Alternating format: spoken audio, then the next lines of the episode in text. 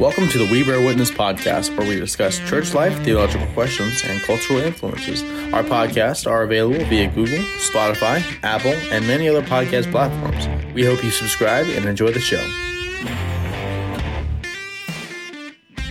Hey, everybody. Thanks for listening to the We Bear Witness podcast. We really do appreciate it. We don't tell you that you guys that enough, but thanks for tuning in. Um, I'm here with Mr. Dylan Whitaker, Good to be back. uh, husband and father, soon to be a real live action father, as uh, as Emily's set to give birth. When? When's the due date? Uh, November the 8th, so less than two months. A fall baby. Yep. Coming out Before Thanksgiving. wanting a pumpkin spice latte like everybody Yeah. else. It's babies born with Uggs. Um, Actually, it's probably going to be more like turkey, you know? it's true. Forget the pumpkin spice. Forget pumpkin. You'll be over it by then. Yeah. Um, no, we're excited because today uh, we really wanted to discuss um, kind of our time at the Sing Conference. Dylan and Emily attended. I attended with Amy Joe, and we brought little Deacon, um, our six month old son, not yet six months, but uh, the girls stayed behind here with my parents. And, and then I guess we had about 20 people Yeah. from Amelia Baptist Church here Fernandina Beach. Yeah, it's, kind of something that our church has done uh, multiple years, um, and it's become this thing that I really look forward to each year. It's a time to get away. Yeah, tell Um, them exactly what Sing Nashville is. Uh, Sing is uh, hosted by the Gettys a ministry there, uh, and they bring in a lot of the different songwriters that have written a lot of the songs uh, that we now sing in our churches today. In Christ Alone, um, you know, um uh, Past the Promise, songs like that that have been released recently. Um, they bring that together. We there's so much worship time. Uh, they bring in uh, powerful speakers, uh, pastors, um, and it's normally uh, themed around a topic uh, each year uh, that has to do with worship, worship in the church, how it relates to the local body, to the global body of believers, and it's just a real time to get um, refreshed, um, to to learn some valuable lessons uh, that can be brought back. Uh, into our daily lives and then also into our church lives. Do you remember what spurred Keith Getty um, on as to why they started the Sing conference? I mean, obviously it was connected to worship.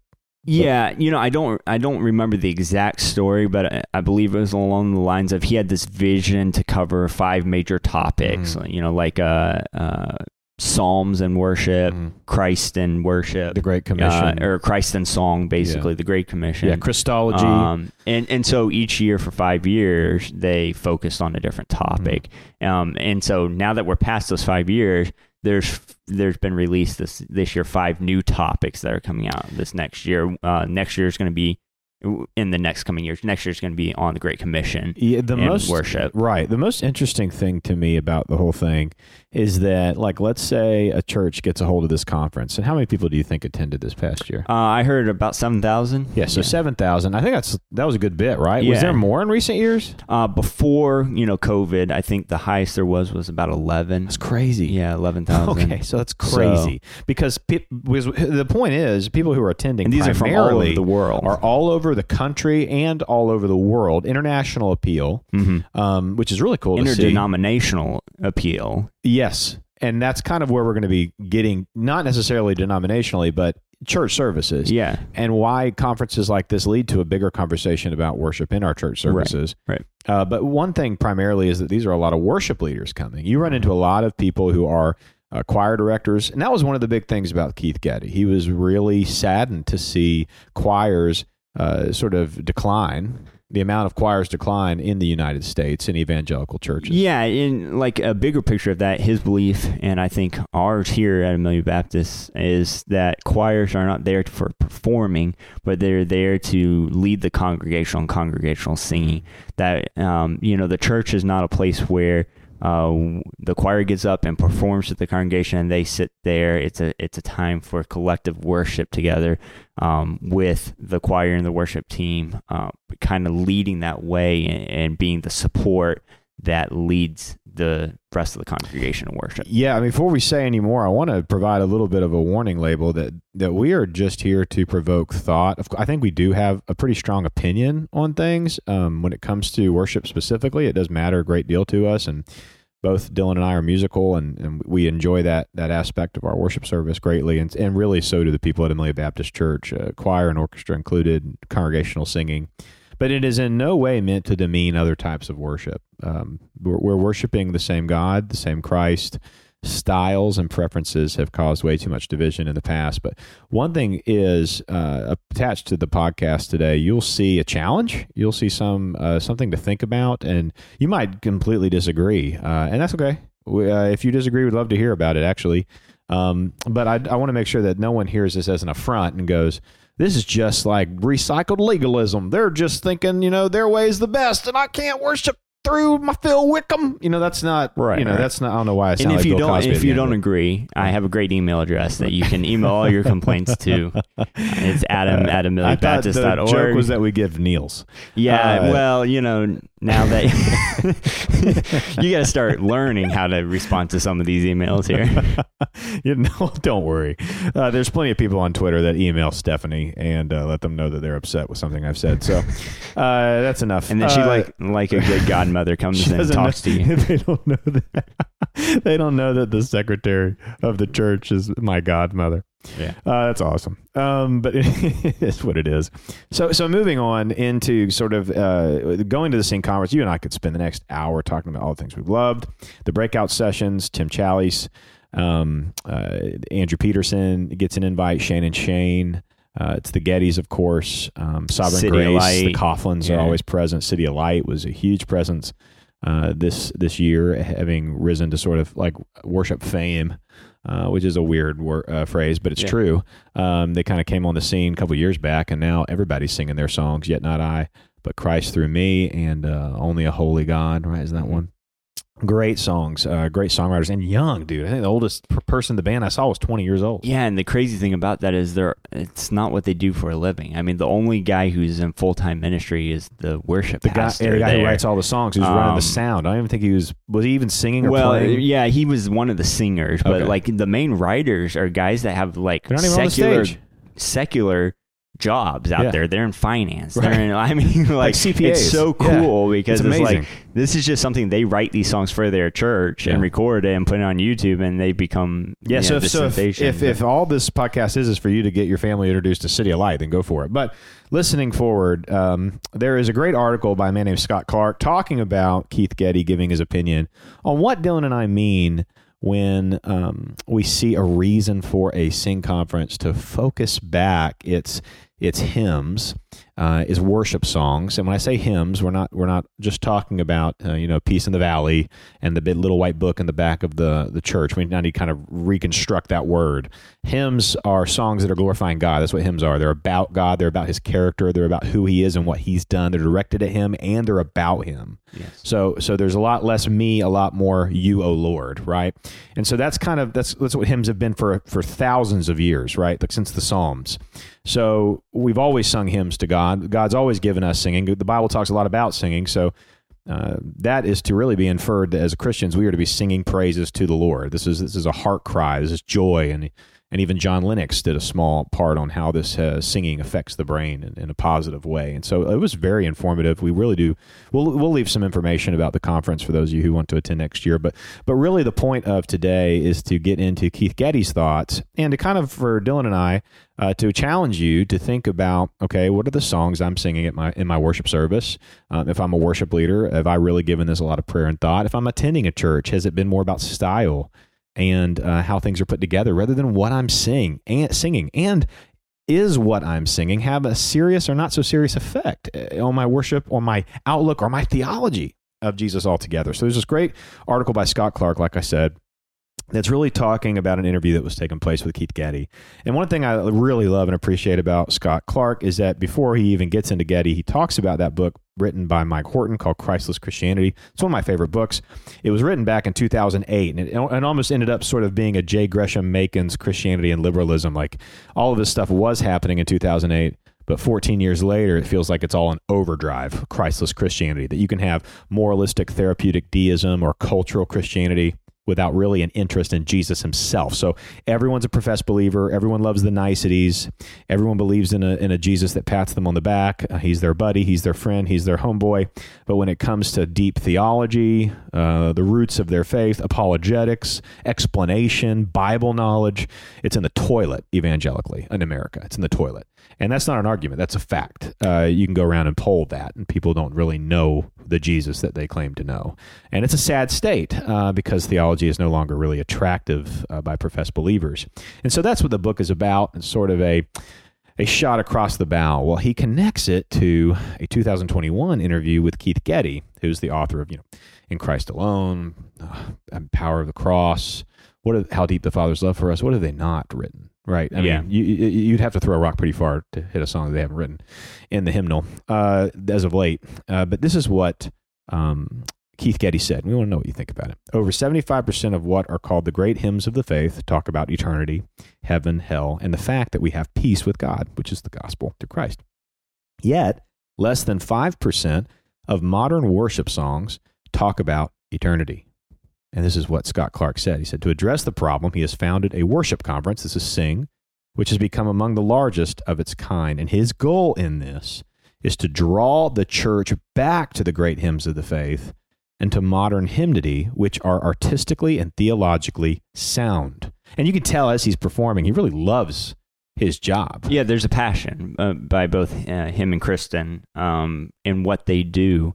And I think one of the great things is that when you're at that conference, you're seeing theologically sound uh, hymns f- from uh, hundreds and hundreds of years, a span of hundreds and hundreds of years. So it's not all just songs that they have written that are that are sung at this conference. And I think that's what he's talking about here in his heart in that. Right. And, and the biggest argument he makes is that a lot of contemporary worship music, uh, Hillsong, Hillsong United, uh, Elevation, um, you know, I would, I would argue even Maverick City's thrown into this. I know Bethel is. Um, much contemporary worship music that people love, that people utilize uh, in their worship services, seems to be aesthetically and biblically vacuous. So he's, he is basically calling out Christians and he's saying we've chosen sort of an artistic form and a, a preference and really watered down lyrics over the depths of the Bible and theology put to song. Um, what do you think about? I mean, I have my own thoughts about that, of course, um, to the point where I'll just be flat honest with you. Every time I really dive deep in the artists out there who are writing hymns, and and man, I think people have no idea what we mean when they say they're being modernized. Like I thought the first Kristian Stanfill started doing that, like at the Passion conferences. Like I remember when he first did um, Jesus paid it all, you know, and he did it his own way, and everyone was good because he even added that bridge, you know, oh praise the one who paid my debt, you know, like all of that was new, and so they know what modernized hymns were. I was even doing that back as a worship pastor in, in Mhm. 2009. But when they hear hymns, they run. The more I find myself in hymns, the more I find it near impossible. Look, I'm being dead serious. Impossible to really get lost in modern contemporary band, Christian band music. And I'm not talking about the preference. I'm not talking about the style. I'm not talking about any of that. Because the style, CityAlight, is a great example of that. They do like a Hillsong United style to their music, but the words and the lyrics are hymns. They're, they're speaking of theological accuracies and they're Right. to the Lord instead of a me centered experience disguised as a worship song. Yeah, and I think you know, um, as as we think about worship, um, what is worship? It's uh, lifting up the name of the one who is worthy of worship. Um, and so, if that's the goal and that's the the the point of worship, then our our music should reflect that. Right. Our hymns should reflect that. And you know, uh, when you're in a, a time of um, suffering, suffering was a huge topic in this conference Yeah. here. If you're in a time of suffering, if you're in a time of heartache, if you're in a time of discouragement, um, you know, as, as one of the writers for CityAlight said, you're probably not going to remember, you know, every word that the pastor said, um, you, you know, from the pulpit. but what's going to come to mind is those hymns that you know, you know, when peace like a river attendeth my way, when Mm. sorrows like sea billows roll. Um, and so, you know, it's the truths of, of the gospel that are encapsulated in this music. For my Savior loves me so. right. You know, he those, will hold me fast. That's Right. not. And people are like, well, that sounds me centered. No, but the the lyrics are all about who is holding you, yeah, not just the euphoria of being held. for my life he bled and died. Christ will hold me fast. That, I mean, that's in that song. He will hold me fast. He will hold me fast. Yeah. Um, so you're talking about what Christ has done for you. Um, it gives purpose to life. It brings peace in times of sorrow, and I think um, it's it's worshipful in, in that it acknowledges why we are able to worship. That we were nothing without Christ, and now we are everything in Christ. Yeah. Um, and I think that's important for us as a church to continually remind our congregations, to remind um, our community around us that Christ is all. Uh, Yeah. And without him, we're nothing. Yeah, and one of the reasons why Keith Getty said it's gone this way, he said he believes that a principal function of most contemporary worship music is to produce a mild euphoria. He says today's worship music, contemporary worship music, right, uh, puts the T back in therapeutic. It makes people feel good, but instead of feeling godly, people are just settling for this massage parlor, Enya candles, you know, like laying back, chill out, I'm at ease, I'm at all. Uh, when the pastor, you know, at the end of the service has to have somebody playing the the music and build it as he's talking. You know, to me, that that can be a dangerous thing to do. It's not necessarily a sin, but it can be something that you have to watch because what is drawing that person? The emotional experience, or like the Bible says, the gateway of all truth, the knowledge that you obtain.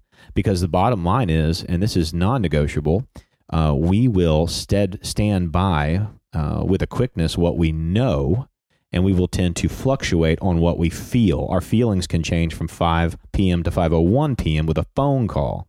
That's not a great place to put our faith.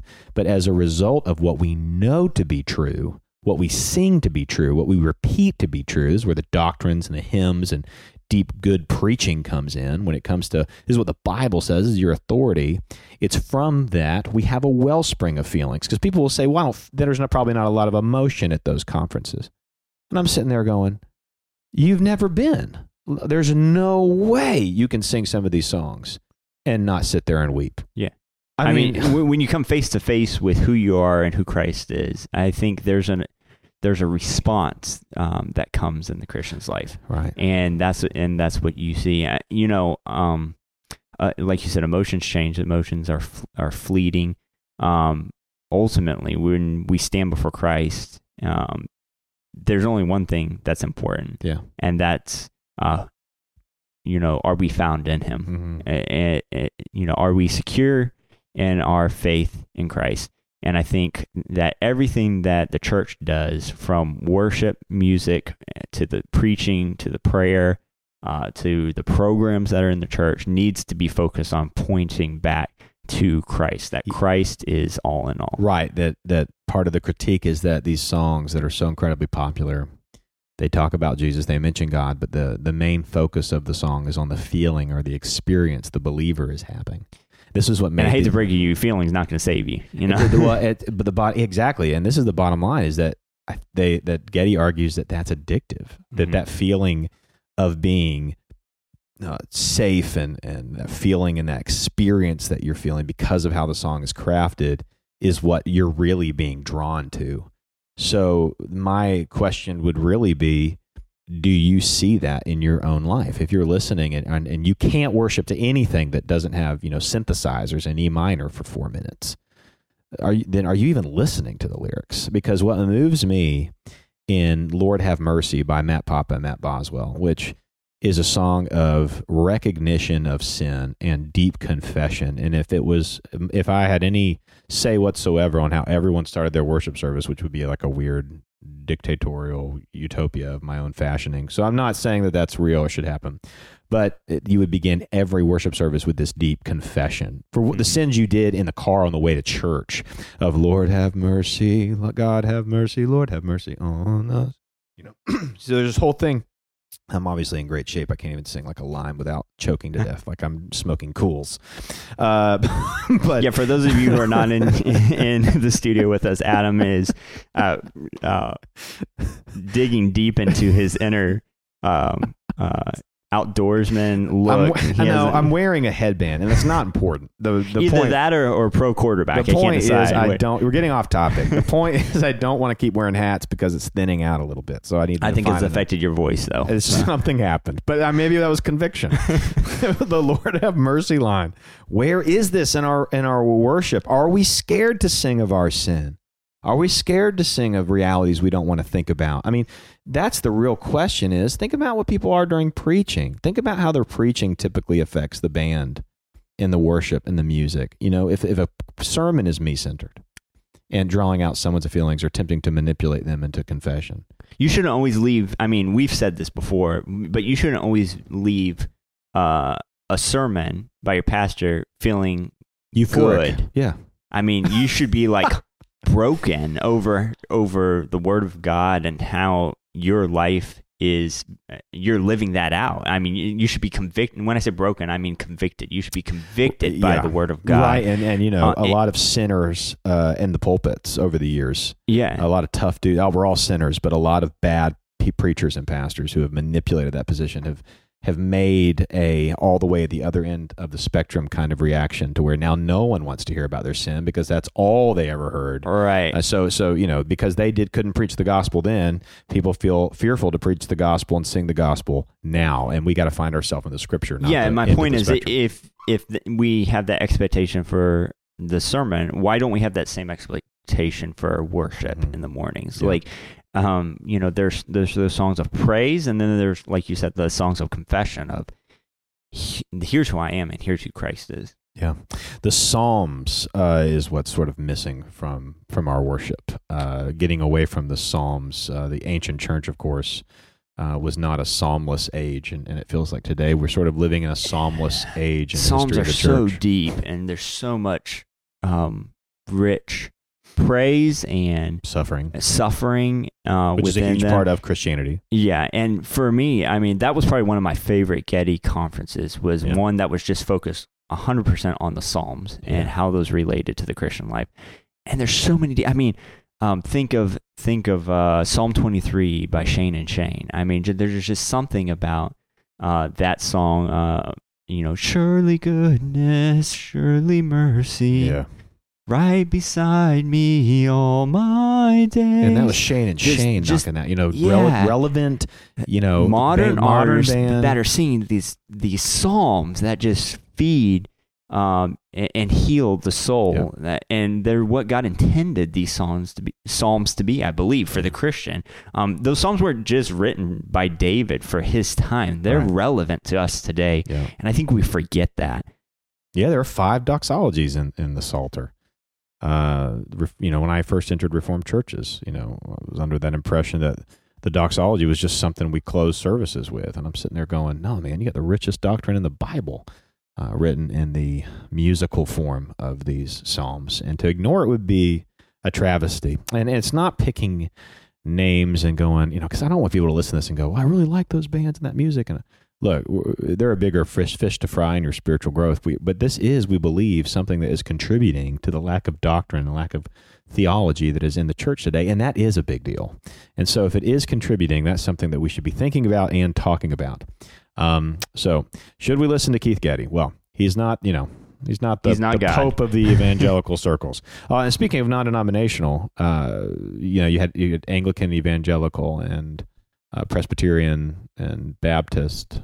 A lot of people. Pentecostal. I mean, Pretty there. much everybody. I don't know how many denominations were represented there. But it showed denominational uh, unity at a time where we could all center around the authority of the word and and teach and preach and sing songs that were about the word. I Yeah. think that was the main point And for me. To me, it's almost like a little taste of what heaven will be like. I mean, it's nowhere close, but a little taste of what it will be like where, you know, people from all over the world uh, and all backgrounds gather together before the Lord, Mhm. and it's all about Christ. Like, Well- that's it. Yeah. There's none of this, you know, um, uh, other things that a lot of times take our focus away from the gospel. And let me ask, let me end. Let's end with. Uh, let me ask you a question. Yeah. So we'll close. Do you think? Because I I've visited churches before and even preached at churches where, you know, I'm not going to. We're not going to get into the whole. There's a traditional service and there's a contemporary service. We're Mm. not going to get into that at all. Oh goodness. We're going to get into. Do you feel like sometimes pastoral staff, including the worship leaders, the choir leaders, or if there even is a choir, had to feel pressured to maintain attendance and that is what shapes their their their wanting to go into these modern Christian contemporary songs rather than really seek out songs of challenge, songs of doctrine, uh, theological depth. Like, how, how much do you think unfortunate pragmatism plays in that? Yeah, I mean, again, it goes back to why are you singing the songs you're singing? And I think you know we've all seen over the years. At one point in time, I think the the beginning of contemporary Christian music, in some ways, was uh, well, we don't want to do it like you know our parents did it, so let's Right. let's create something new. Right. Um, that wasn't all bad, and and I hope people understand that we're not saying that all everything that came out of uh, that initial movement was Mhm. bad. Um, No, not at uh, all. eh, No, we were ro- raised we in were- the '90s with uh, Yeah, I be mean, bold, some- be strong, celebrate Jesus, celebrate. Da, da, da. like Yeah, all that stuff was a- just at the Getty conference. There was somebody talking and- about Christian, you know, uh, rap, um, and, and how that movement Yeah, man, uh, 116. was theologically dude. sound and glorifying to God. Back in the day, back in the day, Yeah. 10, 10 12 years ago, Lecrae, Andy, Mineo, KB, a lot of those dudes, they brought theological depth. I mean, one of my favorites was speaking there, Shai Linne. Yeah. If you haven't heard Shai Linne, I mean, he has a song called The Hypostatic Union. He has a rap song called The Hypostatic Union.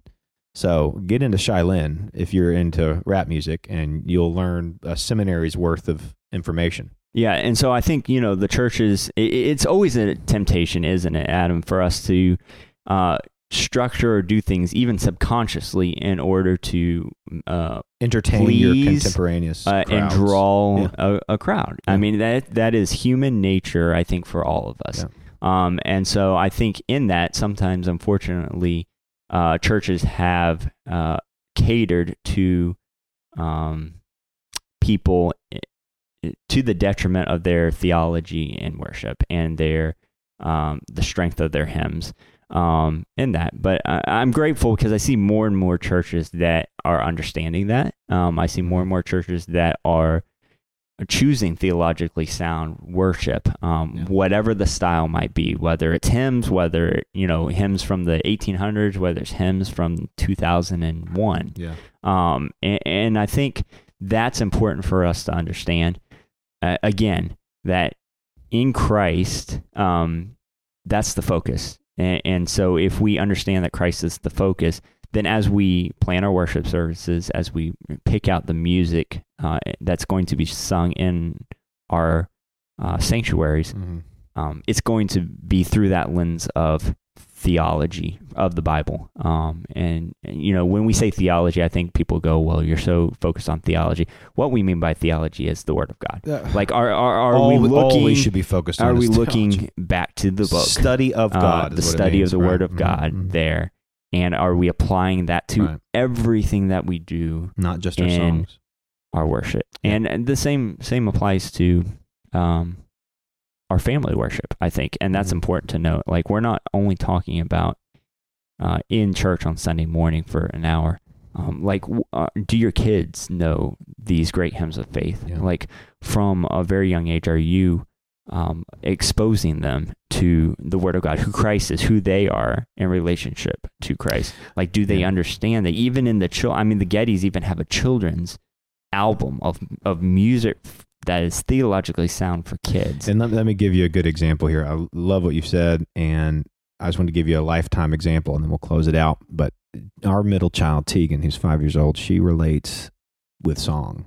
Mhm. She's one of those kids who can hear the instrumental of a movie she just watched, and she can tell you when she's listening to the soundtrack later where what happened. that's Avery, my Yeah, brother Avery. what yeah. happened in the movie when she heard that instrumental. So the music is what connects her to those things. She teaches, she learns outside of it. She learn to learn in it. She learns outside of it, kind of.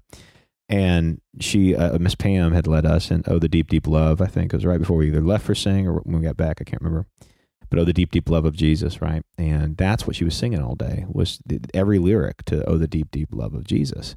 Um, theological depth, sound, sound doctrine, uh, a joyous worship song of how Mm-hmm. rich Jesus' love for us is. Like his mercy will never outweigh the sins of a sinner, or it will always outweigh the sins of a sinner. It will never uh, not be enough. hmm And so we got to talk about it.